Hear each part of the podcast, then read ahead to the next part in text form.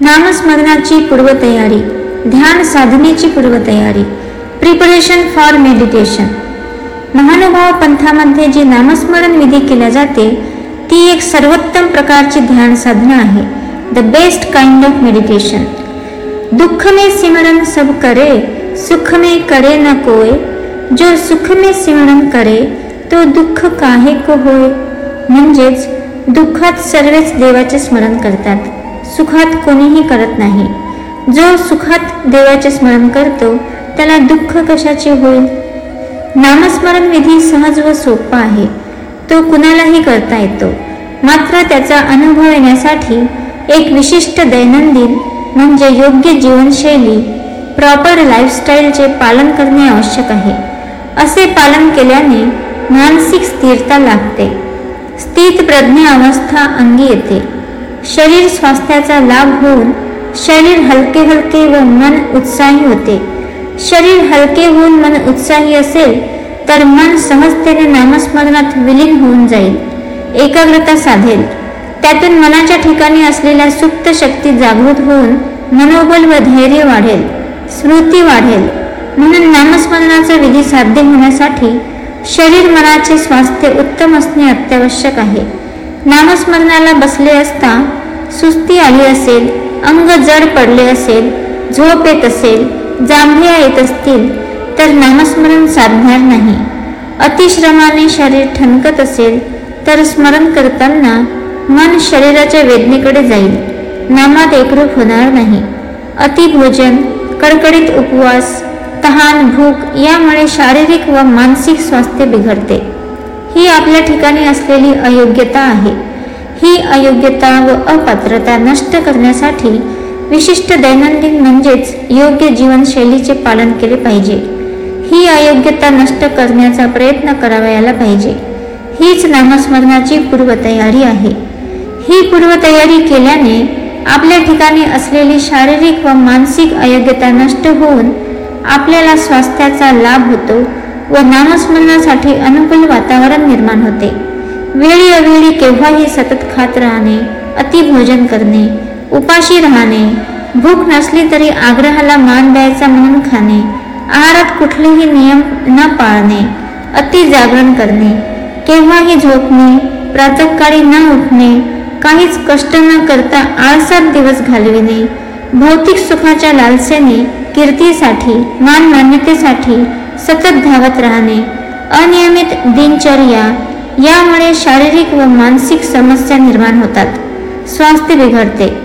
सुस्ती अंग जड पडणे अपचन आळस अनारोग्य अशा समस्या निर्माण होतात. या समस्यांनी ग्रस्त असलेला मनुष्य नामस्मरण विधीसाठी अयोग्य असतो. त्याचे जीवन निरस उदास बेचैन संघर्षमय व अशांत असते. असा मनुष्य केवळ नामस्मरणासाठीच अयोग्य आहे असे नाही तर तो योग्य गृहस्थाश्रम करण्यासही अयोग्य आहे. या संदर्भात गीतेतील खालील आज्ञेचे आपण पालन करायला पाहिजे. युक्ताहार विहारस्य युक्तचेष्टस्य कर्मसु युक्तस्वप्नावबोधस्य योगो भवती हा दुःखाचा नाश करणारा योग यथायोग्य आहार विहार करणाऱ्याला कर्मामध्ये यथायोग्य व्यवहार करणाऱ्याला आणि झोपणे व जागणे ज्याची यथायोग्य आहेत त्यालाच साध्य होतो. आरोग्य कशासाठी? तर धर्माचे यथायुक्त पालन करण्यासाठी.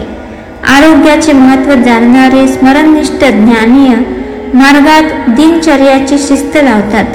प्रातःकाळी उठल्यापासून ते रात्री झोपेपर्यंत मार्गात जे नियम पाळावे लागतात तिला मार्गरूढी म्हणतात. थोडक्यात ज्ञानियांची दैनंदिन जीवन जगण्याची जी पद्धती आहे ती मार्गरूढी. सकळ ही शास्त्रे या शास्त्राशी मिळती पर हे कमनाही न मिळे. व्यवहाराची बुद्धी धर्मी उपयोगा जाय. स्वामींच्या या सूत्रानुसार त्या काळातल्या ज्ञानियांनी आपला पूर्वाश्रमातला अनुभव इकडे मार्गरूढीत रुजविला. देवता विकल्प विवेकाने दूर सारला अनुभव सोबत आणला. यातूनच एक आरोग्य संपन्न तेजस्वी उदात्त व दिव्य अशी आध्यात्मिक जीवन पद्धती विकसित झाली. ही जीवन पद्धती सर्वज्ञ श्री चक्रधर स्वामींनी निरूपिलेल्या तत्वज्ञानावर उभी होती. निरामय आनंदाची प्राप्ती करून देणारी होती. या महान अनुभवी महानुभवी विचारांचा महाराष्ट्रातूनच नव्हे तर काबुल कंदहार पर्यंत प्रचार व प्रसार झाला. दिव्यत्वाची जेथे प्रचिती तेथे कर आमचे जुळते.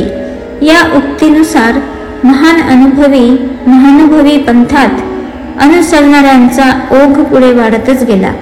अशा या मार्गरूढीचा मुख्य खांब नामस्मरण म्हणजेच मेडिटेशन होय. नामस्मरण म्हणजेच जप. हे अत्यंत महत्त्वाचे आहे. जप म्हणजे जवळचा पद परमेश्वराजवळ जाण्याचा. यज्ञानां जप यज्ञस्मी भगवद्गीतेमध्ये श्रीकृष्ण भगवान म्हणतात या भूतलावरती अनेक प्रकारचे यज्ञ आहेत. सर्व प्रकारच्या यज्ञांमध्ये जप यज्ञ मी आहे. अनेक यज्ञांमध्ये जप करणे याच्या पलीकडे दुसरा कुठलाच यज्ञ श्रेष्ठ असू शकत नाही. स्मरण तेव्हा लेखी लागते जेव्हा अंतःकरण रजतमय रहित होईल शुद्ध होईल. सहाव्या अध्यायात भगवंत सांगतात शुचो देशे प्रतिष्ठाप्य स्थिरमासनमात्मनः